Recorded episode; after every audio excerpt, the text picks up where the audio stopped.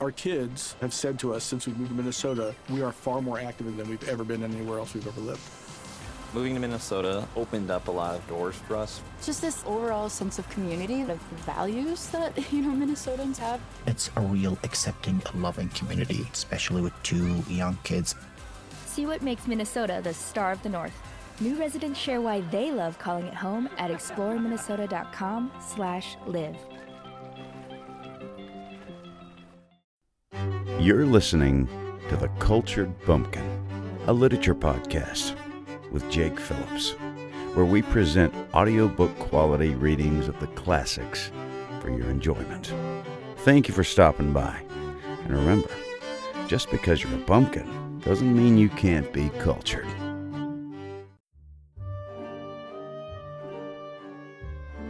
The Three Hermits by Leo Tolstoy. An old legend current in the Volga district. And in praying, use not vain repetitions as the Gentiles do, for they think that they shall be heard for their much speaking. Be not therefore like unto them, for your Father knoweth what things ye have need of before ye ask him. Matthew 6, 7, and 8. A bishop was sailing from Archangel to the Solovetsky Monastery, and on the same vessel were a number of pilgrims on their way to visit the shrines at that place. The voyage was a smooth one, the wind favorable, and the weather fair. The pilgrims lay on deck, eating or sat in groups, talking to one another. The bishop, too, came on deck, and as he was pacing up and down, he noticed a group of men standing near the prow and listening to a fisherman who was pointing to the sea and telling them something. The bishop stopped and looked in the direction in which the man was pointing. He could see nothing, however, but the sea glistening in the sunshine.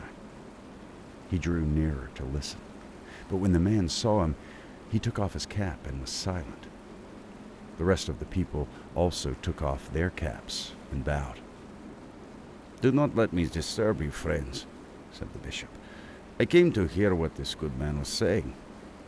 The fisherman was telling us about the hermits, replied one, a tradesman rather bolder than the rest. What hermits? asked the bishop, going to the side of the vessel and seating himself on a box. Tell me about them. I should like to hear. What were you pointing at? Why, that little island you see just over there, answered the man, pointing to a spot ahead and a little to the right. That is the island where the hermits live for the salvation of their souls. Where's the island? asked the bishop. I see nothing. There, in the distance. If you will please look along my hand. You see that little cloud? Below it, and a bit to the left, there is a, just a faint streak. That is the island. The bishop looked carefully, but his unaccustomed eyes could make out nothing but the water shimmering in the sun. I cannot see it, he said. But who are the hermits that live there? They are holy men, answered the fisherman. I had long heard tell of them, but never chanced to see them myself till the year before last. And the fisherman related how once, when he was out fishing, he had been stranded at night upon that island, not knowing where he was. In the morning, as he wandered about the island, he came across an earth hut and met an old man standing near it. Presently, two others came out, and after having fed him and dried his things, they helped him mend his boat. And what are they like? asked the bishop. One is a small man, and his back is bent. He wears a priest cassock and is very old. He must be more than a hundred, I should say. He's so old that the white of his beard is taking a greenish tinge. But he is always smiling, and his face is as bright as an angel from heaven. The second is taller, but he is also very old. He wears a tattered peasant coat.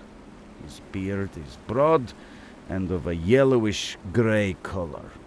He is a strong man. Before I had time to help him, he turned my boat over as if it were only a pail. He too is kindly and cheerful. The third is tall and has a beard as white as snow and reaching to his knees. He is stern with overhanging eyebrows, and he wears nothing but a mat tied around his waist. And did they speak to you? asked the bishop. For the most part, they did everything in silence and spoke but little to one another. One of them would just give a glance, and the others would understand him. I asked the tallest whether they had lived there long. He frowned and muttered something as if they were angry. But the oldest one took his hand and smiled, and then the taller one was quiet. The oldest one only said, Have mercy upon us, and smiled. While the fisherman was talking, the ship had drawn nearer to the island.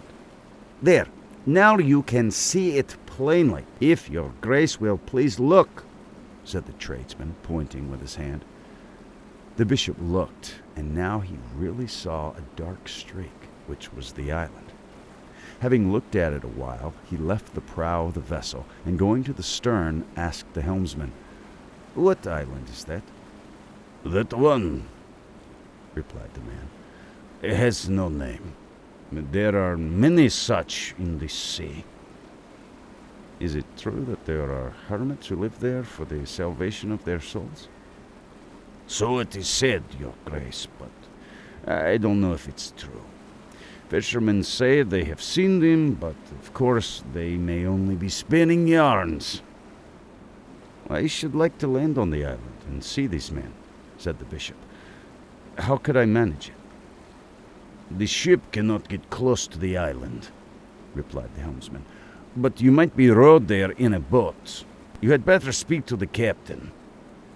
The captain was sent for and came. I should like to see these hermits, said the bishop. Could I not be rowed ashore? The captain tried to dissuade him. Of course, it could be done, said he. But we should lose much time, and if I might venture to say so to your grace, the old men are not worth your pains. I have heard say that they are foolish old fellows who understand nothing, and never speak a word any more than fish in the sea. I wish to see them, said the bishop, and I will pay you for your trouble and loss of time. Please let me have a boat. There was no help for it, so the order was given. The sailors trimmed the sails, the steersman put up the helm, and the ship's course was set for the island. A chair was placed at the prow for the bishop, and he sat there looking ahead. The passengers all collected at the prow and gazed at the island. Those who had the sharpest eyes could presently make out the rocks on it, and then a mud hut was seen. At last, one man saw the hermits themselves. The captain brought a telescope and, after looking through it, handed it to the bishop. It's right enough. There are three men standing on the shore. There, a little to the right of that big rock. The bishop took the telescope, got it into position, and he saw the three men a tall one, a shorter one, and one very small and bent, standing on the shore and holding each other by the hand. The captain turned to the bishop. The vessel can get no nearer in than this, Your Grace. If you wish to go to shore, we must ask you to go in the boat while we anchor here. The cable was quickly let out, the anchor cast, and the sails furled. There was a jerk, and the vessel shook. Then, a boat having been lowered, the oarsmen jumped in, and the bishop descended the ladder and took a seat. The men pulled at their oars, and the boat moved rapidly toward the island. When they came within a stone's throw, they saw three old men a tall one with only a mat tied around his waist, a shorter one in a tattered peasant coat, and a very old one, bent with age and wearing an old cassock, all three standing hand in hand. The oarsmen pulled in to the shore, and held on with the boat hook while the bishop got out. The old men bowed to him, and he gave them his benediction, at which they bowed still lower. Then the bishop began to speak to them. I have heard, he said, that you, godly men, live here, saving your own souls and praying to our Lord Christ for your fellow men. I, an unworthy servant of Christ, am called by God's mercy to keep and teach his flock. I wished to see you, servants of God, and to do what I can to teach you also. The old men looked at each other, smiling, but remained silent. Tell me, said the bishop, what are you doing to save your souls, and how you serve God on this island? The second hermit sighed and looked at the oldest, the very ancient one. The latter smiled and said, We do not know how to serve God. We only serve and support ourselves, servant of God. But uh, how do you know how to pray to God? asked the bishop. We pray in this way, replied the hermit. Three are ye, three are we. Have mercy on us. And when the old man said this, all three raised their eyes to heaven and repeated, Three are ye, three are we. Have mercy on us. The bishop smiled. You have evidently heard something about the Holy Trinity, said he. But you do not pray aright. You have won my affection, godly men. I see you wish to please the Lord, but you do not know how to serve him. This is not the way to pray, but listen to me, and I will teach you. I will teach you not a way of my own, but the way in which God, in the Holy Scriptures, has commanded all men to pray to him. And the bishop began explaining to the hermits how God had revealed himself to men, telling them of God the Father, and God the Son, and God the Holy Ghost. God the Son came down to earth, said he, to save men, and this is how he taught us all to pray. Listen and repeat after me. Our Father. And the first old man repeated after him, Our Father. And the second said, Our Father. And the third said, Our Father, which art in heaven. Continued the bishop. The first hermit repeated, Which art in heaven. The second blundered over the words, and the tall hermit could not say them properly. His hair had grown over his mouth so that he could not speak plainly. The very old hermit, having no teeth, also mumbled indistinctly. The bishop repeated the words again, and the old men repeated them after him. The bishop sat down on a stone, and the old men stood before him, watching his mouth and repeating the words as he uttered them. And all day long the bishop labored, saying a word twenty, thirty, a hundred times over, and the old men repeated it after him. They blundered, and he corrected them and made them begin again. The bishop did not leave off till he had taught them the whole of the Lord's Prayer, so that they could not only repeat it after him, but could say it by themselves. The middle one was the first to know it and to repeat the whole of it alone. The bishop made him say it again and again, and at last the others could say it too. It was getting dark, and the moon was appearing over the water before the bishop rose to return to the vessel. When he took leave of the old men, they all bowed down to the ground before him. He raised them and kissed each of them, telling them to pray as he had taught them. Then he got into the boat and returned to the ship. And as he sat in the boat and was rowed to the ship, he could hear the three voices of the hermits loudly repeating the Lord's Prayer. As the boat drew near the vessel, their voices could no longer be heard, but they could still be seen in the moonlight, standing as he had left them, on the shore, the shortest in the middle, the taller on the right, and the middle one on the left. As soon as the bishop had reached the vessel and got on board, the anchor was weighed and the sails unfurled.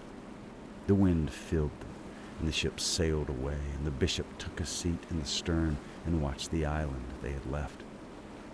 For a time he could still see the hermits, but presently they disappeared from sight, though the island was still visible. At last it too vanished, and only the sea was to be seen rippling in the moonlight. The pilgrims lay down to sleep, and all was quiet on deck. The bishop did not wish to sleep, but sat alone at the stern, gazing at the sea where the island was no longer visible, and thinking of the good old men. He thought how pleased they had been to learn the Lord's Prayer, and he thanked God for having sent him to teach and help such godly men. So the bishop sat, thinking and gazing at the sea where the island had disappeared. And the moonlight flickered before his eyes, sparkling now here, now there upon the waves. Suddenly, he saw something white and shining on the bright path which the moon cast across the sea. Was it a seagull? Or the little gleaming sail of some small boat? The bishop fixed his eyes on it, wondering. It must be a boat sailing after us, he said, but it is overtaking us very rapidly. It was far, far away a minute ago, but now it is much, much nearer. It cannot be a boat. It cannot be a boat, for I can see no sail. But whatever it may be, it is following us and catching us up. And he could not make out what it was. Not a boat, nor bird, nor fish. It was too large for a man. And besides, a man could not be out there in the midst of the sea.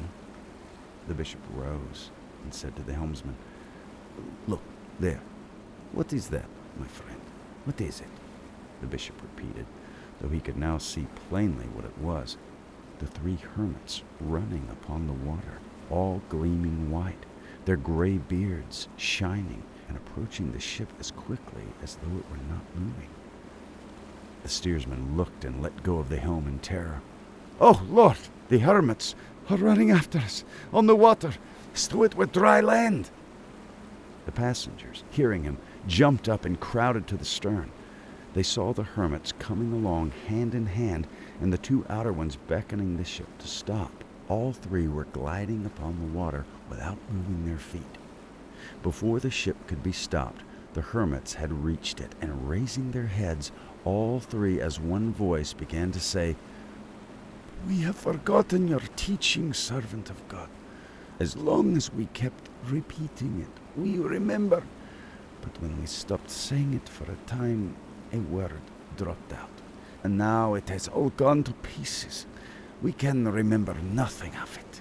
Teach us again.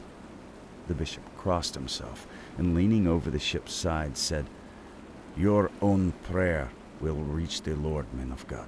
It is not for me to teach you. Pray for us, sinners. And the bishop bowed low before the old man, and they turned and went back across the sea. And a light shone until daybreak on the spot where they were lost to sight.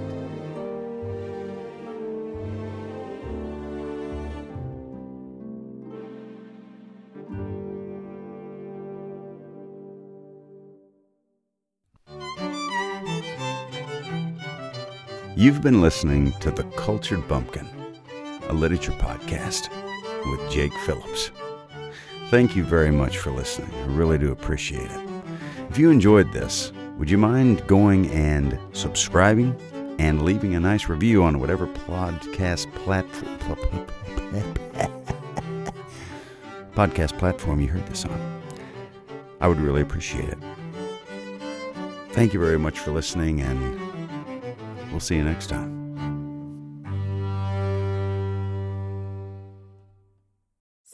Big on your Memorial Day barbecue, all in the Kroger app. Get three pound rolls of juicy 80% lean ground beef for $3.49 a pound with a digital coupon. Then get select varieties of flavorful Powerade, Body Armor Super Drink, or Arizona tea for 77 cents each, all with your card. Shop these deals at your local Kroger today, or tap the screen now to download the Kroger app to save big today. Kroger, fresh for everyone.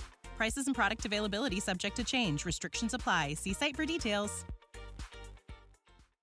Our kids have said to us since we moved to Minnesota, we are far more active than we've ever been anywhere else we've ever lived. Moving to Minnesota opened up a lot of doors for us. Just this overall sense of community, of values that, you know, Minnesotans have. It's a real accepting, loving community, especially with two young kids. See what makes Minnesota the star of the North. New residents share why they love calling it home at exploreminnesota.com/live.